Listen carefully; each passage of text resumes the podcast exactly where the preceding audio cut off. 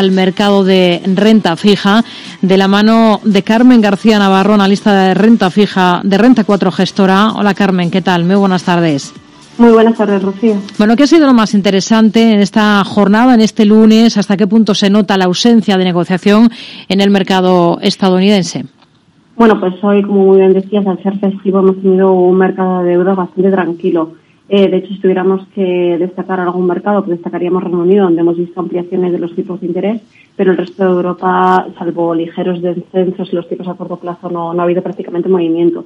Y por el lado corporativo, en cuanto a los índices de crédito, hemos visto que igual han estado muy planos, pero aquí sí que destacaríamos que hemos visto nuevas emisiones en mercado primario.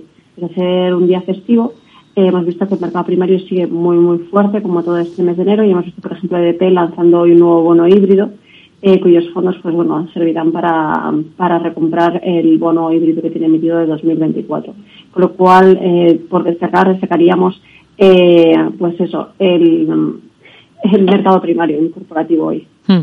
Desde marzo de este año, el Banco Central Europeo permitirá que 15.000 millones de euros al mes de la deuda en su cartera alcancen su madurez sin adquirir nuevos títulos con los que reponerlos. Pese a ello, la institución sigue teniendo una presencia más que notable en el mercado y va a adquirir bonos por valor, se calcula, de más de 180.000 millones de euros a lo largo de este ejercicio 2023. ¿Esperan algún tensionamiento por este inicio de la retirada del Banco Central Europeo o estamos hablando de cifras muy asumibles?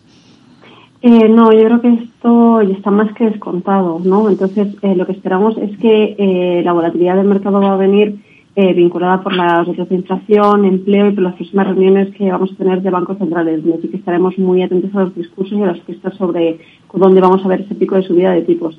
Y en cuanto a futuros tensionamientos, por supuesto lo que esperamos y creemos es que a un gran comprador del mercado pues hace que, por supuesto, vamos a tener una mayor volatilidad para los próximos meses, incluso años, que la que hemos tenido en años pasados. Hmm. ¿En qué tipo de deuda han comenzado ustedes el ejercicio cargando las cintas por el lado soberano?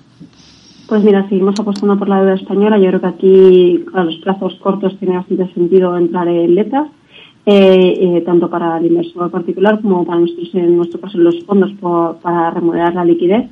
Y en ese sentido creemos que no hay que complicarse y, con las letras españolas es suficiente. Hmm. ¿Y por el lado corporativo? Por el lado corporativo seguimos centrados en bonos senior investment grade a un plazo que todavía no es muy largo, uno o dos años porque es verdad, como decíamos antes, que no sabemos dónde va a estar el pico de subida de tipos de interés y el pico de inflación, con lo cual todavía estamos a corto plazo, eh, pero sí muy pendientes de en algún momento incrementar la duración. ¿Qué, argumento ven ustedes como el más claro para ser optimista este año con, este activo, con la renta fija? Bueno, pues ahora mismo está claro que con la inflación que todos estamos sufriendo en nuestro día a día, cobrar más, eh, cobrar más importancia si cabe eh, rentabilizar nuestros ahorros para no perder poder adquisitivo el sentido, la renta fija para las rentabilidades que ofrece actualmente es un activo muy adecuado para obtener un retorno. Además, cualquier inversor conoce que la rentabilidad que va a obtener eh, con un bono a su vencimiento eh, la puede conocer en el momento de la compra.